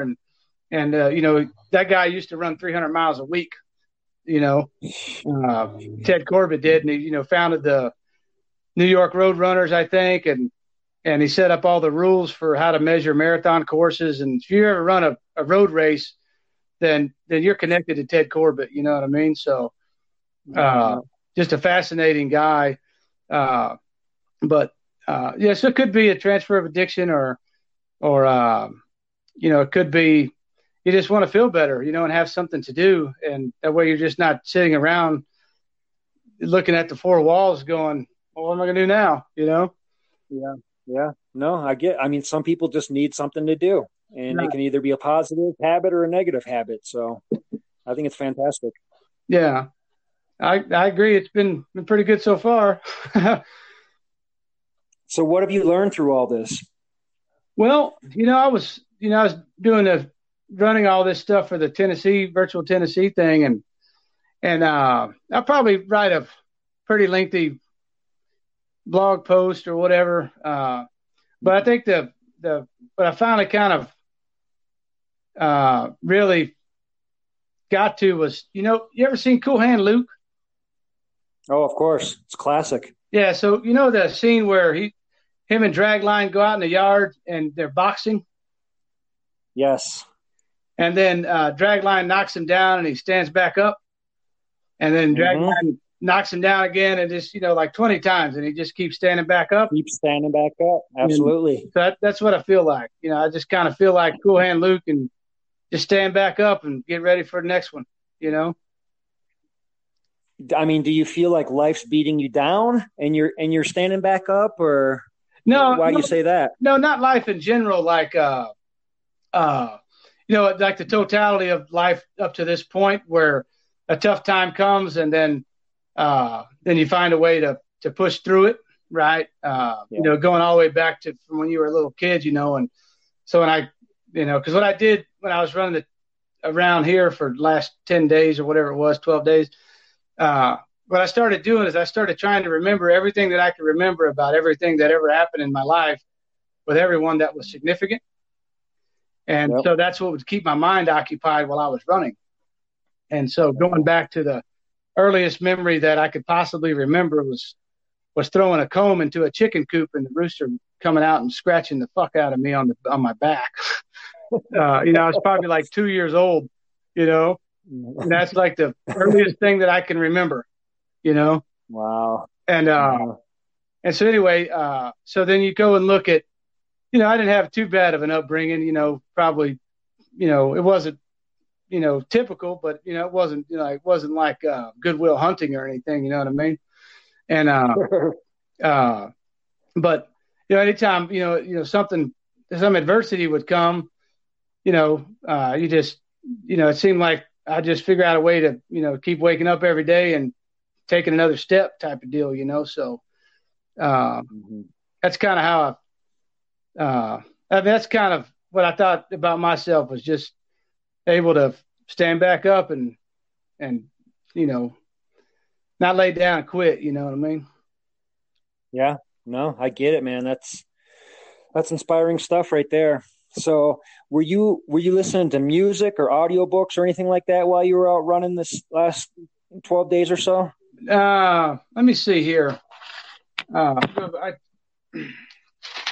I wasn't listening to any audiobooks, and I listened to music a little bit at night, like after, like when it was dark, like 9 o'clock, from like 9 to 10:30, I would wear my little waist pack, a little UD waist pack. And put my phone in there and listen a little bit. But I think I ran I was looking at Strava. It said I ran for like 82 hours over the 12 days. And I probably listened to music for maybe 4 of those hours. Oh, wow. That's about it. You know, so, I mean, it was 98%, you know, no music or no kind of – because I don't hear that good. You know, I got pretty bad hearing loss, and I don't want to waste it. And then, you know, my musical interests are pretty narrow. And so, you know, I don't want to listen to the same songs over and over. And then also when you listen to music, and I learned this at Hard Rock back in like 2010, you end up kind of, you know, they have this, I don't know, they call it dichotomy or whatever it is. I don't know, maybe that's not the right word, but of like the mind and the brain, right? So you have the brain as a physical thing, and then they have the mind as a, you know, something that's not physical, like it's just the presence. And then, you know, all these spiritual people are like, oh, the minds are all connected and all this crap. Sure. But what I've come to realize is that when you put in the music, you kind of sever that mind and brain connection, right? So your mind's off in la-la land listening to the music, and your brain's trying to, like, tell your mind, hey, there's some things that you need to do here, and you're not really listening to it. So you kind of sever that physical and whatever the mind is. I can't think of the right word, but that connection between the two. So I don't like to listen to a whole lot of stuff when I'm out there. Yeah. Wow, that makes sense. I know you're a big reader and a fan of literature. And earlier in the year, you were reading a lot of nonfiction, like self-help books. Do you read fiction as well? Oh, yeah. Yeah. My favorite writers are, and that's not in any order. They're probably all equal, but Eric Remarque, Hemingway, Cormac McCarthy, and probably Larry McMurtry. Okay. Yeah. What's your favorite Cormac McCarthy book? Well, Lonesome Dove. You know, I mean, I remember when it came on as a miniseries back in the 80s, and we sat there, you know, in the living room and watched it with Dad and you know, of course, my sister and my stepmom and everybody. But yeah, I mean, you know, like what in life, I can't think of the right name for it either. But like, if I could be anybody in the world, I want to be Gus. You know, It I just love Robert Duvall's character in that movie. And, and I'm about halfway through the book, but the movie was so true to the book that you almost can't read the book because I've already seen the movie like 50 times, you know? So, and then, McCarthy would be, probably be All the Pretty Horses. Just a beautiful, story of like really it's about a man with integrity, really, you know, staying true and not quitting on his buddy and you know, being loyal and that sort of thing. So it was, and then there, you know, of course the love interest with Penelope Cruz, which is in the movie, you know, she's not bad to look at, you know, so. Of course. Yeah. Did you read Child of God? What's that? Did you read Child of God? McCarthy? Yeah. And I watched the movie too. And I wouldn't tell anyone that wasn't probably 35 and mentally stable to actually read that book. It's horrible. I didn't even know there was a movie. Yeah. Who's in it? I think it's who's that guy that was in the stripper guy movie? What was his name? Channing, Channing Tatum. It was guy. It's another guy. It wasn't Channing Tatum. I can't think of his name. He was in. He wasn't in The Revenant. That was another dude. But no, he was a famous actor that's kind of famous now. That I can't think of his name though. I'm gonna have to look. I didn't even know there was a movie, man. I read the book and it was just, like you said, pretty dark, man. But I tell you. Cormac McCarthy's a great writer, so I'm interested in all this stuff. If you haven't read Blood Meridian, you need to read that. Oh man, it's something else. That's you know, and then of course, No Country for Old Men is great. You know, I love the movie too. The Road was, but the problem with McCarthy is it takes like 150 pages before you're like, okay, I get it. You know, like I'm in sync with what he's saying and how he's saying it, but it's just really hard to get started when you read his stuff. Yeah. I mean, he's just such a great writer. There's a lot of people that have said Blood Meridian is the perfect piece of literature. You know, I've heard that too. And I was talking to a friend and he said that, you know, basically like they've been trying to make it into a movie, but they just feel like they can't do it, you know, cause it's so violent and stuff. Cause it's pretty violent, you know, and it's a lot of bad stuff happened in that book. So, for sure. It'd be tough to do. Yeah. It'd be a toughie to really, but I'd like to see it made into a movie. Cause it probably win an Oscar. Maybe, I don't know. Depending on who made it and depending on what movies came out that year and all that stuff. And like the judge, he probably isn't your typical Oscar winner type character, but you know, it'd be something else. It would be. Yeah, I mean, I wouldn't say he could pull off a, you know, he'd win an Oscar like McConaughey did for Dallas Buyers Club. You know, it's probably the best piece of acting that I've ever seen. Actually, he was really good in that movie. But no, it'd be interesting to watch the movie, man. It would be something else. And if I remember right, you're something of a Stoic yourself and a fan of Stoicism. I would say so. And it was really hard to follow that the last 6 or 7 months, but I think I'm back on track. It was, you know, like if you read Epictetus and you know, you read the Enchiridion and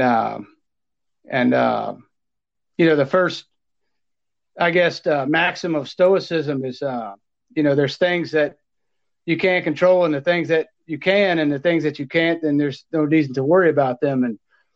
And so it was pretty hard to live to that maxim, I can tell you. Yeah. Well, you know, there's a lot to learn from those rough times, man. And it sounds like you're coming out on the right end of that. So, yeah. Good on you, man. It's been, I needed it. You know, it's kind of, you know, it could have been some midlife crisis stuff mixed in there too. I don't know, right? So I'm about that age, so. Hey, man, embrace it. I'm right there with you. How old are you, man? I hear you, man. How old are you? I'm 45. Okay. Yeah, I'll be 43 this year. So, yeah, we're right there.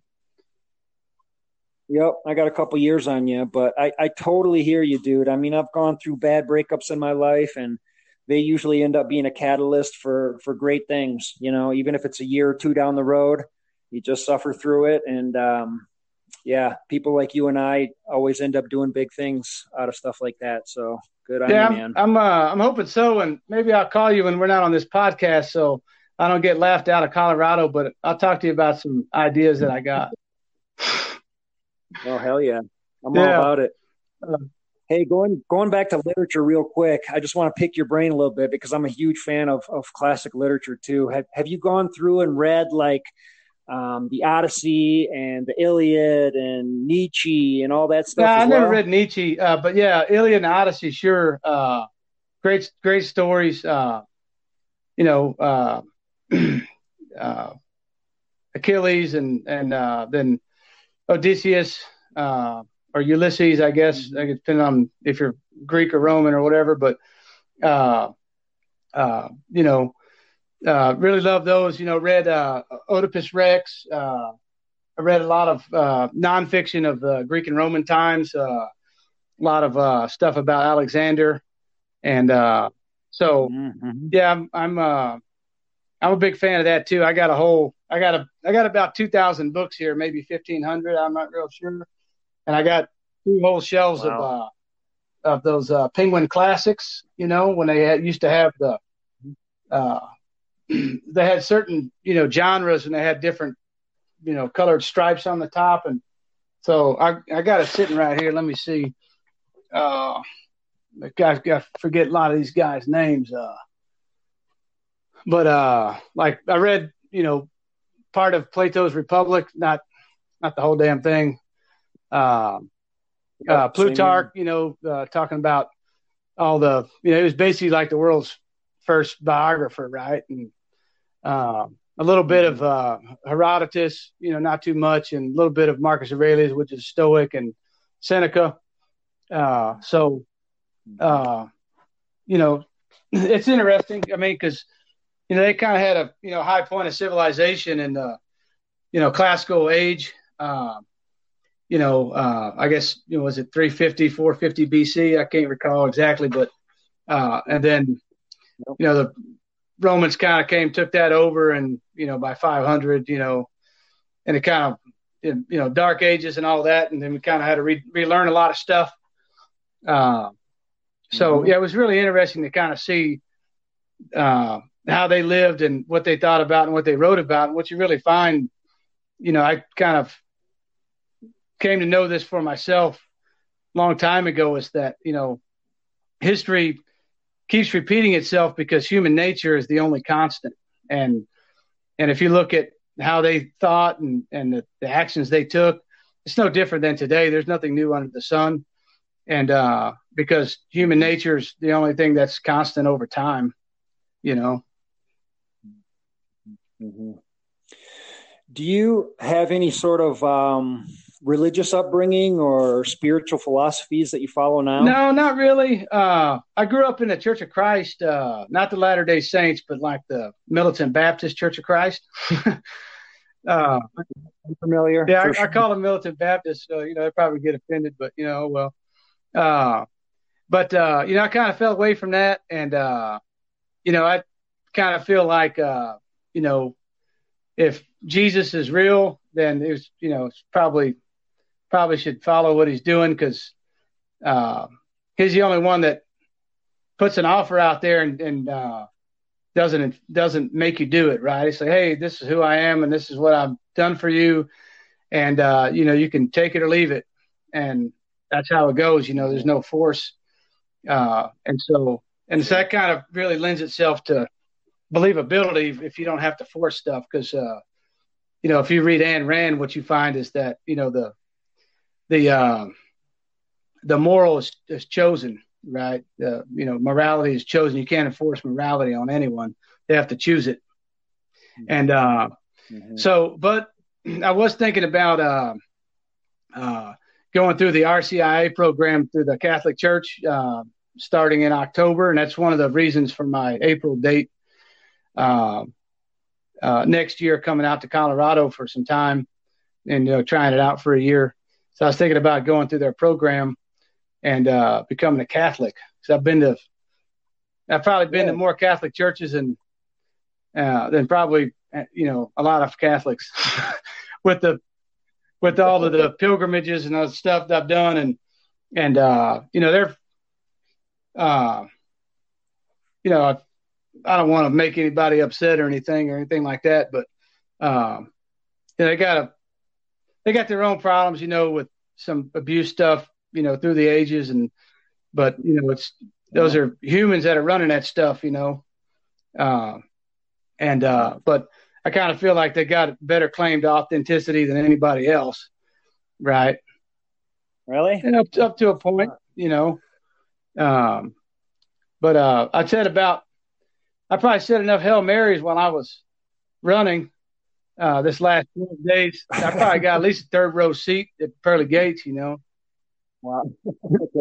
Okay. You feel like you identify with that religion more than, you know, Buddhism or you know, anything else that's out there? I you know, I was, you know, raised, you know, Christian way, you know, like did it. Mm-hmm. Identifies with me more than Buddhism. And, you know, if you go like the Vedics and, you know, India and stuff like that, like it's really hard to read their stuff because it was really written for an oral tradition and not a written tradition. So there's a lot of repetition and it's really hard to read. And, so, you know, I don't really, I'm not really into it. I mean, you know, you're up in Boulder, so there's probably a lot of, you know, Hare Krishnas and all that stuff up there. I don't know, but, you know it. But no, I'm not really into that Eastern stuff. It doesn't really pull me too much. I've read, you know, cursory stuff on it and kind of, you know, looked at some stuff, but no, I just never really had an attraction to me. Yeah, well, I got you. Wow. All right, man. Well, listen. I don't know if that's the best way to wrap it up, but it's been fascinating talking with you. And we haven't talked in depth, and I knew we had a lot of stuff in common. So we come from different parts of the country, but it's been fun. It's been great talking to you, man. Yeah, I really appreciate you having me on. And it's like I agree with you the same way. Like it's good to get to know you a little better. And I probably should have asked you a few questions, but I guess that isn't really how it works. That's all right. I'm here to interview you and hear all about you, man. So What's your plans for the next couple of weeks? You just ran 1,000 kilometers. You gonna keep this thing going, or are you gonna take some time off? My original goal was to run the out and back in a month. I just really felt like that would be something that for me would be, unachievable, really, and it's just a really high bar. And so I'm gonna keep working on that. Maybe I don't make it. I may have to go do another 8 miles tonight and get my 50K in for the day. But so I'll be working on that till the end of the month. And then I'm going out to Birmingham first week of June, go visit my sister and work remote there. And then I'll be coming out to Colorado on the 12th and through the 20th to the 21st. So maybe we can link up out in Leadville and I don't know about, I'm going to do some scouting. Most of the scouting's already done, and I've got enough tracks that I could piece together a Nolan's attempt, but just to go out and be in the mountains and kind of breathe the thin air and put the legs on the ground and kind of see how things are feeling. And there's a couple areas that, I'd like to kind of go over and get a clean track on. That way I can kind of piece the tracks together and make a complete track. And then after that, I come back for a week or so, and then I probably drive up and stay up for 2 or 3 weeks and do some remote work. And then 4th of July, of course, so. Yeah. Cool, man. Well, keep me posted. I'm all in, I'm free most weekends, and that's what I love doing on the weekends anyways, is just driving out to Leadville, Buena Vista area, and camping in my truck and climbing some big peaks. So I'm all in. Okay. Well, I'll call you later this week, and maybe we can meet out there on the 13th. I probably drive into Leadville on the 12th. I come in early in the morning on the 12th and probably go back Sherman, because it's a nice, easy peak to kind of stretch your legs and kind of feel it out. And then maybe Saturday, one of the things I wanted to do was to go park at like the massive trailhead on Half Moon Road, and then do like a night move where you go up the front of Massive from Half Moon and then come down the back, because it's all trail. And then do the Nolan's line over the fish hatchery. Do the Nolan's line up Elbert, and then come down the main trail right back to your car and do that over a night move. Okay. And what? Take the road back to your car? What's that? Take the road back to your car? Yeah, because, the two trailheads are pretty close together, right? So, they're not too far apart. And they give you two big peaks, and you do them at night, so you kind of get comfortable with being out there at night and stuff, because I haven't spent a lot of time in those mountains by myself and not much time at night. So I kind of feel like, I need to kind of go through that and to build my confidence up a little bit. And I'd kind of like to do another, the Huron to Oxford, Harvard to Oxford through Pine Creek. Okay. And just kind of feel that out a little bit, because I've only been down that way once. And so I'd like to maybe find me and Will went down there once, and we had a pretty clean, pretty decent track. And it'd be nice to kind of spend a little time out there and see if there's a best way to get off of Harvard, but I don't know. And I know that, Julian's been out there and a lot of people have done it, but, kind of feel it out for myself, because once you kind of get down into the trees, it kind of gets a little hairy in some spots and kind of hard to find your way a little bit, so. For sure. You have to go out there and get lost and kind of figure it all out on your own. When you're following somebody else, it's not always easy to remember exactly where you're going. Exactly. The first four peaks down south, I think I pretty much got those nailed, And I've got we went up Yale once from not from Denny Creek Trailhead, but from the other side. I can't remember the name of the trailhead. Well, the Colorado Trail. If you come up Yale, not not from the ridge that faces back towards BV, but you come around the front. So you're in that valley between Columbia and Yale. So you know where the airplane gully is, right? So and there's kind of a head wall there. But if you come up in that and you stay to the, if you're facing south and you stay to the left of the airplane gully, it's a lot cleaner than going through that gully. Uh-huh. And so I got a really nice track for that I'd like to take a look at again. And it's because you can see the airplane stuff, but it's a little bit, probably 200 yards. You're 200 yards to the east of that gully, right up against. When you get out of the trees, you're kind of, as the trees are thinning out, you're kind of up on that west side of Yale. That's on the, northwest side or whatever it's going to be. But and I've never been up Yale from the Colorado Trail point. I've only been up from the northwest side, I guess, that way from the airplane gully side. And then we went we almost cleared tree line on Denny Creek trailhead route when me and Will did it in 15. But, we ended up turning around. But and I think if I attempt, I would probably – because I'm not a – I still have, issues with exposure and that sort of stuff. And I'm not really a mountaineer. I'm just a hiker, I'm not like Julian, I can't do technical stuff, and class 3 scares me, so I think if I did a Nolan's attempt, I'd probably come up Denny Creek, and take the extra 2 miles and go up the road, and get to the trailhead and take the trail up if I was coming, south to north. Is that what your plan is? South to north? Yeah. Cause, that's the only way I really know it. Right. And that makes going up Yale from the Colorado Trail really isn't all that bad, and it's not really all that exposed, except for that's the first night. So if it's really windy out, you're just catching a lot of wind, but there's not a whole lot of exposure out that way. Okay, because I don't know which way you guys would like we do the middle seven thing like. I'm assuming that y'all would probably go right up that ridge to start. Probably. And yeah, it's kind of one of my thoughts. I don't really know where I'm at. I got to get up there and kind of feel it out. That's why I want to come out a little early.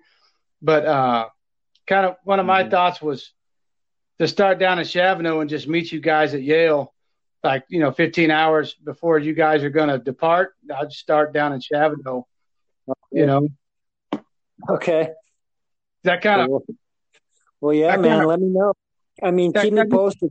We can link something up and set cars up on opposite side of peaks, and then we have a starting point and an ending point. We can we can coordinate all that. Yeah, I want to spend a little time by myself, if I do an attempt, just to kind of really get connected with my mind and the mountains, and really kind of build my confidence, because like the Euphoria thing that we did last year, really, I think it really took me to another level, because when I tried Nolan's in 15 and 17, like I was still pretty scared of the mountains and being out there. And, but Euphoria really kind of bridged that gap.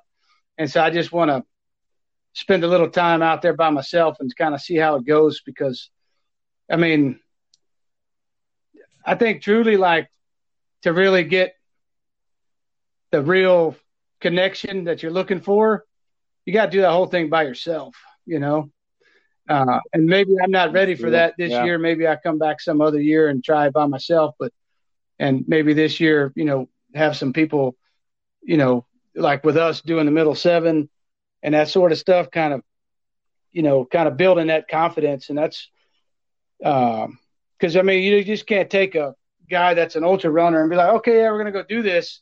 That's not really a mountain, that has experience in the mountains, because they just, to me, they're just too big, You're 100% right, man. I mean, that's kind of the mentality I was at when I came in 15. you know, I'd done some scouting and stuff beforehand, but it's not an ultra run. It's a mountaineering adventure. And, I mean, even if you had tracks to follow, like, I mean, you know, GPS track and you're just following your track, you know, if you haven't been out and done mountain type stuff, like you'd see that track and you'd be like, I ain't going down there. No way. You know, coming off Antero on those big rocks, or, you know, even going up Princeton, you know, it's so steep right there and stuff. You know? So, but now, I mean, ultimately one day I'd like to, you know, do the whole thing alone, you know, unsupported, like that, like one guy did, was Andrew or somebody. Andrew Hamilton, I'd like to do something like that. You know, this is not my year, of course, but maybe in 2 or 3 years, I'd like to give it a go unsupported and, you know, to really, that, you know, as a real test of doing it, you know, I think that'd be the ultimate experience, because it would suck, you know? You're right. It would suck, and it would be the ultimate. I agree with you. But, there, I mean, man. I'm not ready for anything like that this year. But maybe a couple of peaks I could do by myself, you know? So, yeah. Well, it sounds great, man. I mean, it sounds like your head and your heart are in the right place, and you're coming to it with a humble attitude, and that's sort of how you're approaching life right now, too. So I think that your head's in the right spot. I feel pretty humble right now, man, or humbled. You know, kind of life knocks you down a peg, and you have to start reassessing and, you know, looking at, you know, how you interact with people. And, you know, I've been talking with that therapist lady, you know, and she's like, basically, you just don't know how to communicate with people, and you don't have a lot of empathy, and you don't like to be vulnerable around folks. And I was like, well, yeah, you're right. So it's something I've been working on with her, and, you know, I still have to work on, especially the communication, with others. And so it's been good. So I've, you know, like I said, humility is if you can get a hold of it, it's good for you, you know? 100%. Yeah. No, I've always sucked at the communication thing too, especially when I was drinking, but that's a lot of the reason I started this podcast, is just that I can communicate with my friends and kind of immortalize their stories and blow them up a little bit, and just practice communicating. Cause that was something I sucked at too. Kind of, you know, taking the focus, you know, off yourself and really, you know, focusing on other people. And, you know, I've struggled with that my whole life, you know, cause you get in situations with, you know, step parents and family members and, you know, different stuff, to where you're just always on guard, and you're trying to just protect whatever you got to protect, you know, and you can't even consider other people, because you're so worried about, you know, getting hurt, or, you know, somebody taking advantage of you, or that sort of thing. And so that, you know, when you get, it works good when you're little, but when you get to be an adult, then, you know, it actually has a negative effect, where, you know, you can't put others before yourself, and that sort of thing. So, so that's kind of what I'm working on with the therapist lady, you know? Yeah.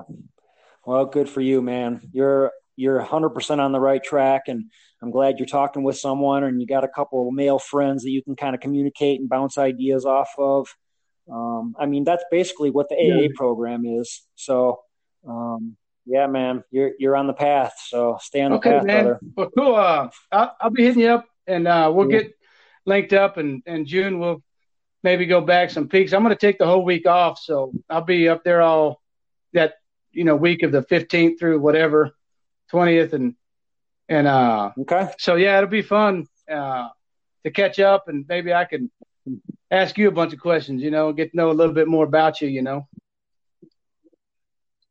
For sure. And hey, it's going to be fun to get together with Julian, and like you said earlier, get the band back together and rehash some old times. I have a feeling we're gonna have a good summer. It's gonna be good. I talked with Will too, and depending on his ankle and stuff, he's gonna be coming out with us, and so it's gonna be real fun, you know. And I'm sure that if we're going to be doing that on 4th of July, that with races getting canceled and X, Y, Z, and, you know, I'm sure that there's going to be other people that we all know that, like, hey, I'm going to come out there too, you know? And so we may end up having a big party, you know, 10, 15 of us out there.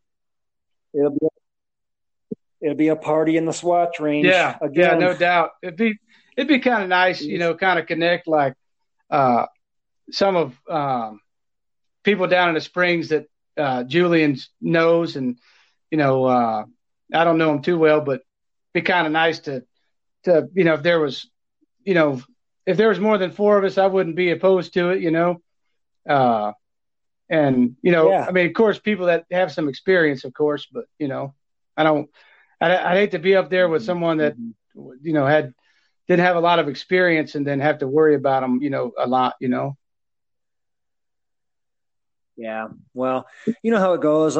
I mean, there's people that come out and they'll do a peak or two with us, and then they kind of have to find their own way down off the mountain because we're going to keep on going. Yeah. And, it's kind of every man or woman for themselves, you know, kind of once you start, like, you know, you're kind of on your own, you know? That's true. That's the alpine life. So, it'll be fun. I'm really looking forward to coming out and seeing everybody. So, me too, ma'am. Well, great talking to you, John, and congrats on the virtual race. You're a complete monster, man. I don't know how you did that, but keep doing what you're doing. Path, dude. You're a monster. Thanks a lot, Adam. I really appreciate it, man. Good chatting with you, brother. Absolutely, brother. We'll talk soon. Okay, man. Take it easy.